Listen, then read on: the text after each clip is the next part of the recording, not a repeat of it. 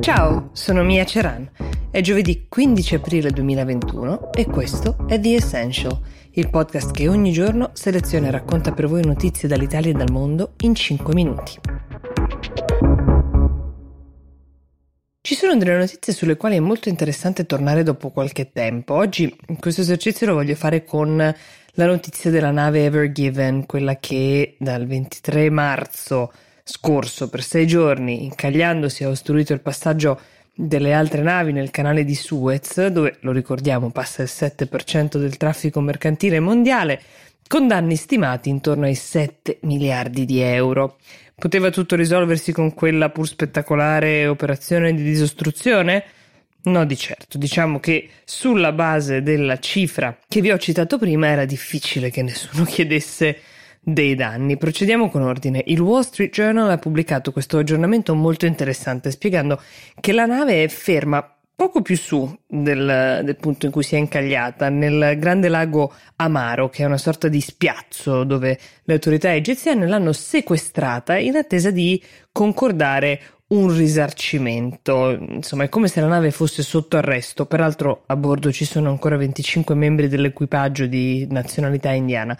Solo che resta ancora da chiarire, e la giornata di oggi potrebbe portarci nuovi aggiornamenti, quali siano state davvero le cause che hanno portato la nave ad incagliarsi così e di conseguenza di chi sia la colpa. Si era detto inizialmente del forte vento, questo aveva detto almeno il capitano della nave. Effettivamente i dati del meteo del 23 marzo hanno registrato vento a 40 nodi, stiamo parlando di circa 70 km orari, però alcuni esperti sostengono che invece fosse la nave ad andare troppo veloce, 25 km all'ora mentre nel canale si può andare al massimo a 16. A bordo c'erano due piloti con oltre 30 anni di esperienza che in alcune interviste hanno sostenuto che è la dimensione di queste navi moderne il vero problema perché totalmente sproporzionate rispetto ai metri del canale di Suez che è stato costruito 150 anni fa.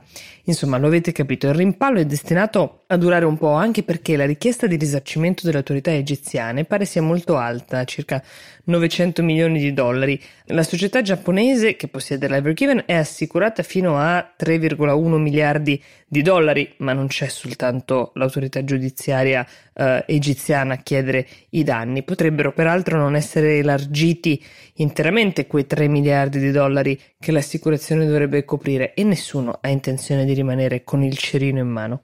Torneremo su questa notizia quando sarà stato raggiunto il verdetto finale.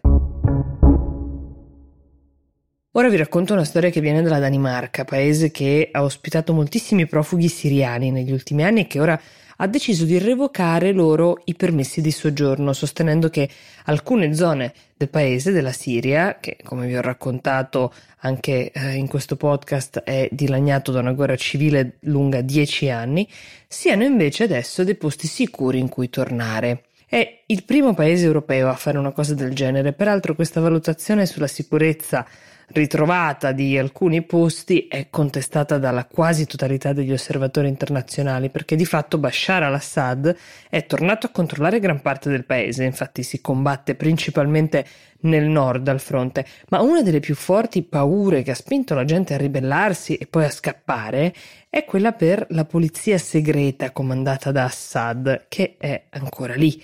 L'intelligence del regime è riuscita, pensate, a far rinchiudere, a far sparire più di 100.000 persone negli ultimi dieci anni, come denunciano le organizzazioni internazionali. Quindi la paura della maggior parte dei rifugiati al pensiero di tornare a casa non è tanto la guerra in sé, ma il regime sotto il quale andrebbero a vivere.